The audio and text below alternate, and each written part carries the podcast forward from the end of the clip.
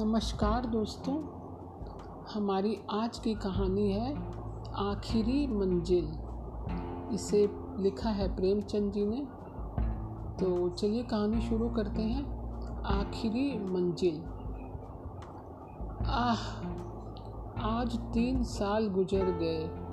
यही मकान है, यही बाग, यही गंगा का किनारा, यही संगमरमर का हौज। यही मैं हूँ और यही दरो दीवार।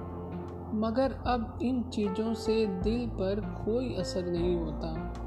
वह नशा, जो गंगा की सुहानी लहरों और हवा के दिलकश झोंकों से दिल पर छा जाता था, उस नशे के लिए अब जी तरस तरस के रह जाता है। अब वह दिल नहीं रहा। वह युवती जो मेरी ज़िंदगी का सहारा थी, अब इस दुनिया में नहीं है। मोहिनी ने बड़ा आकर्षक रूप पाया था। उसके सौंदर्य में एक आश्चर्यजनक बात थी। उसे प्यार करना मुश्किल था। वह पूजने के योग्य थी। उसके चेहरे पर हमेशा एक बड़ी लुभावनी आत्मिकता की दीप्ति रहती थी। उसकी आँखें, जिनमें लाज की गंभीरता और पवित्रता का नशा था, प्रेम का स्रोत थी। उसकी एक एक चितवन एक एक क्रिया एक एक बात उसके हृदय की पवित्रता और सच्चाई का असर दिल पर पैदा करती थी। जब वह अपनी शर्मीली आँखों से मेरी ओर ताकती तो उसका आकर्षण और उसकी गर्मी मेरे लिए एक जवार भाटा सा पैदा कर देती थी। उसकी आँखों से आत्मिक भावों की किरणें निकलती थी। मगर उसके होंठ प्रेम की बानी से अपरिचित थे। उसने कभी इशारे से भी उस अतः प्रेम को व्यक्त नहीं किया, जिसकी लहरों में वह खुद तिनके की तरह बही जाती थी। उसके प्रेम की कोई सीमा न थी। वह प्रेम जिसका लक्ष्य मिलन है, प्रेम नहीं, वासना है।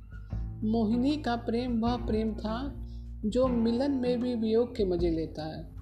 मुझे खूब याद है एक बार उसी होज के किनारे चांदनी रात में मेरी प्रेम भरी बातों से विभोर होकर उसने कहा था, आह, वह आवाज़ अभी मेरे हृदय पर अंकित है। मिलन प्रेम का आदि है, अंत नहीं। प्रेम की समस्या पर इससे ज़्यादा शानदार, इससे ज़्यादा ऊँचा ख्याल कभी मेरी नज़र से नहीं गुजरा। वह प्रेम जो चितवनों से पैदा होता है और वियोग में भी हरा भरा रहता है।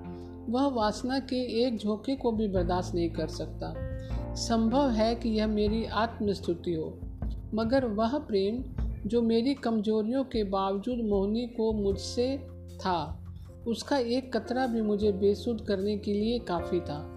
मेरा हृदय इतना विशाल ही ना था। मुझे आश्चर्य होता था कि मुझमें वह कौन सा गुण है जिसने मोहनी को मेरे प्रति प्रेम से विहल कर दिया था। सौंदर्य आचरण की पवित्रता, मर्दानगी का जोहर, यही वह गुण है जिन पर मोहब्बत निछावर होती है। मगर मैं इनमें से एक पर भी गर्व नहीं कर सकता। शायद मेरी कमजोरियाँ ही उस प्रेम की तड़फ का कारण थी। मोहनी में भी वह अदाएँ ना थी, जिन पर रंगीली तबीयतें फिदा हो जाया करती हैं। तिरछी चितवन, रूप रंग की मस्ती से भरी हुई आँखें, दिल को मोह लेने वाली मुस्कुराहट चंचल वाणी इनमें से कोई चीज़ यहाँ ना थी। मगर जिस तरह चाँद की मध्य सुहानी रोशनी में कभी कभी फुहारें पड़ने लगती हैं, उसी तरह निश्चल प्रेम में उसके चेहरे पर एक उदास मुस्कुराहट खोज जाती थी और आँखें नम हो जाती थी। यह अदा ना थी, सच्चे भावों की तस्वीर थी, जो मेरे हृदय में पवित्र प्रेम की खलबली पैदा कर देती थी।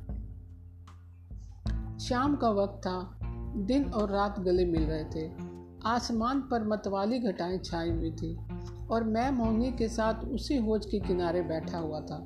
ठंडी ठंडी ब्यार और मस्त घटाएँ हृदय के किसी कोने में सोए हुए प्रेम के भाव को जगा दिया जगा दिया करती हैं। वह मतवालापन जो उस वक्त हमारे दिलों पर छाया हुआ था, उस पर मैं हज़ारों होश मंदियों को कुर्बान कर सकता हूँ। ऐसा मालूम होता था कि उस मस्ती के आलम में हमारे दिल बेताब होकर आँखों से टपक पड़ेंगे।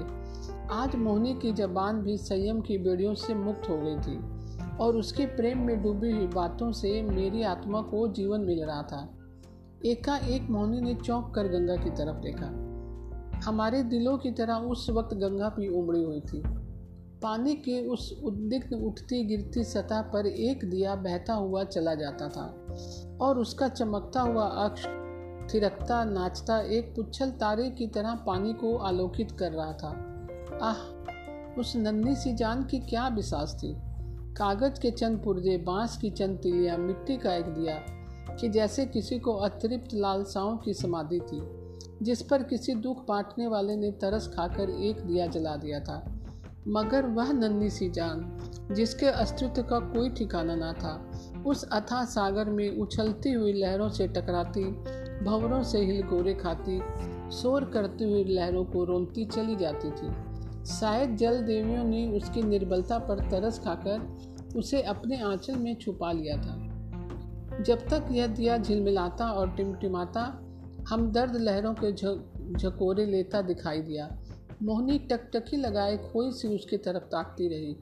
जब वह आँख से ओझल हो गया तो वह बेचैनी से उठ खड़ी हुई और बोली मैं किनारे पर जाकर उस दिए को देखूँगी। जिस तरह हलवाई की मनभावन पुकार सुनकर बच्चा घर से निकल पड़ता है और चाव भरी आँखों से देखता है और अधीर आवाज़ से पुकारता है, उस नेमत के थाल की तरफ़ दौड़ता है, उसी जोश और चाव के साथ मोहनी नदी के किनारे चली।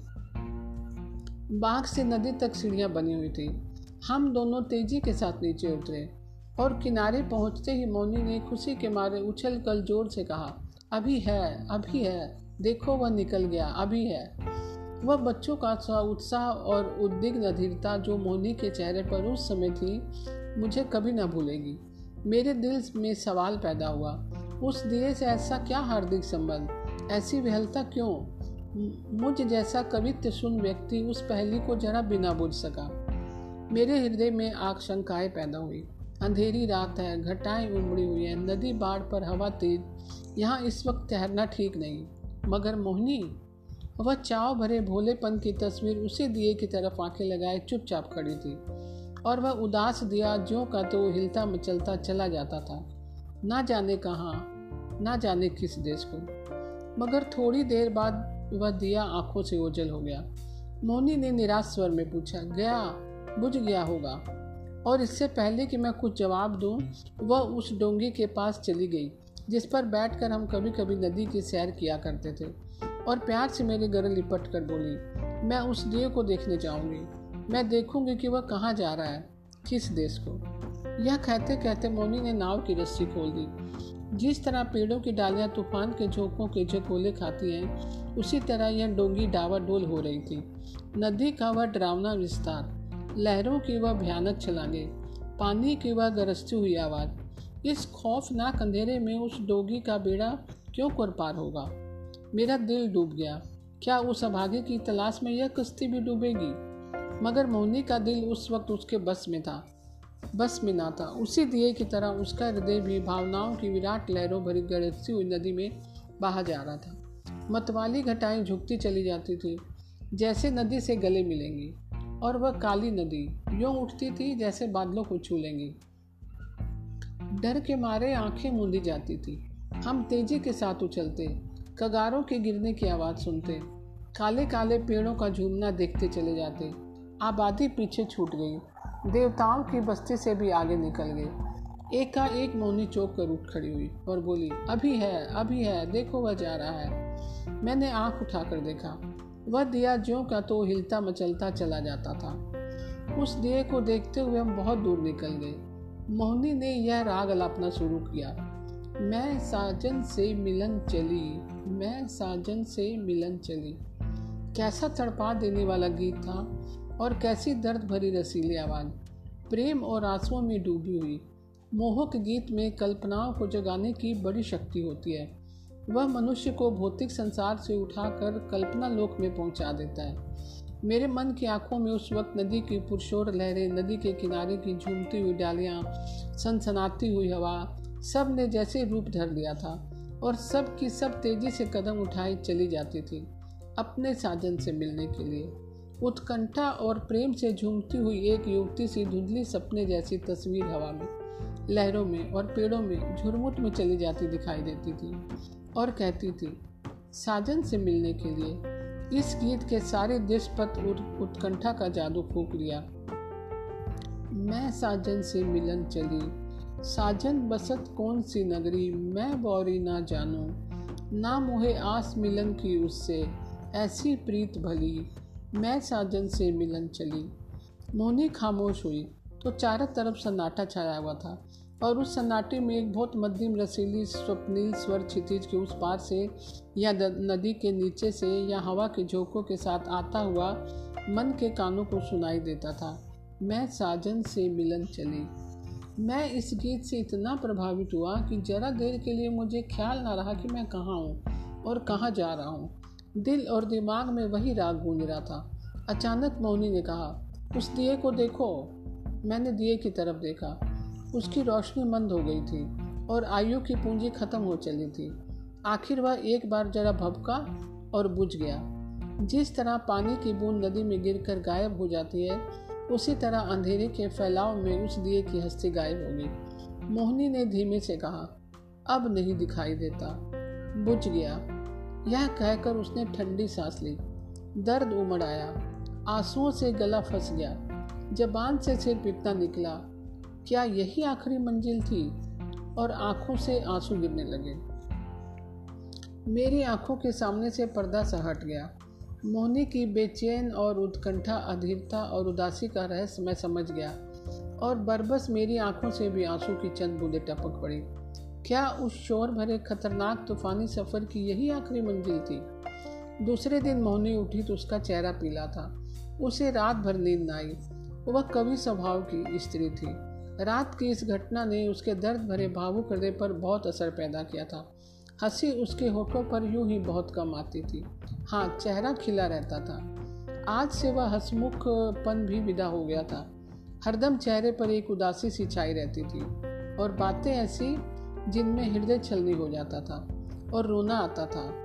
मैं उसके दिल के इन ख्यालों से दूर रखने के लिए कई बार हंसाने वाले किस्से लाया, मगर उसने उन्हें खोल कर भी ना देखा।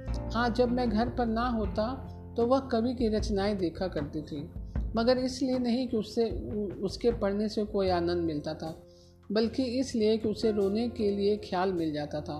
और वह कविताएँ, जो उस जमाने में उसने लिखी, दिल को पिघला देने वाले दर्द भरे गीत हैं। कौन ऐसा व्यक्ति है जो इन्हें पढ़कर अपने आँसू रोक लेता?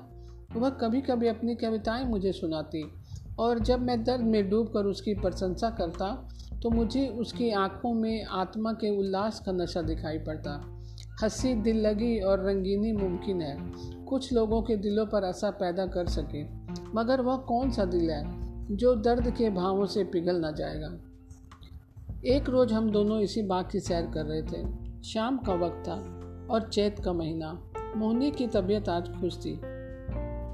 बहुत दिनों के बाद आज उसके होठों पर मुस्कुराहट की झलक दिखाई दी थी। जब शाम हो गई और पूर्णमासी का चाँद गंगा की गोद से निकलकर ऊपर उठा तो हम इसी होज के किनारे बैठे। यह मोलसिरिया की कतार और यह होज मोहनी की यादगार है। चांदनी में बिसात आई और चौपड़ होने लगी। आज तबीयत की ताजगी ने उसके रूप को चमका दिया था और उसकी मोहक चपलताएँ मुझे मतवाला किए देती थी। मैं कई बाजियाँ खेला और हर बार हार गया। हारने में जो मज़ा था वह जीतने में कहा। हल्की सी मस्ती में जो मज़ा है वह छकने और मतवाला होने में नहीं। चांदनी खूब छिटकी थी। एकाएक मोहनी ने गंगा की तरफ़ देखा और मुझसे बोली, वाह, उस पार कैसी रोशनी नज़र आ रही है? मैंने भी निगाह दौड़ाई। चिता की आग जल रही थी, लेकिन मैंने टाल कर कहा, माझी खाना पका रहे हैं। मोहनी को विश्वास न हुआ। उसने चेहरे पर एक उदास मुस्कुराहट दिखाई दी और आँखें नम हो गई। ऐसे दुख देने वाले दृश्य उसके भावुक और दर्दमंद दिल पर वही असर करते थे, जो लू की लपट फूलों के साथ करती है। थोड़ी देर तक वह मौन निश्चित बैठी रही, फिर शोक भरे स्वर में बोली, अपनी आखिरी मंजिल पर पहुँच गया। तो दोस्तों, आज की यह कहानी आपको कैसी लगी? कल मैं फिर एक नई कहानी के साथ उपस्थित होंगी। तब तक के लिए नमस्कार दोस्तों।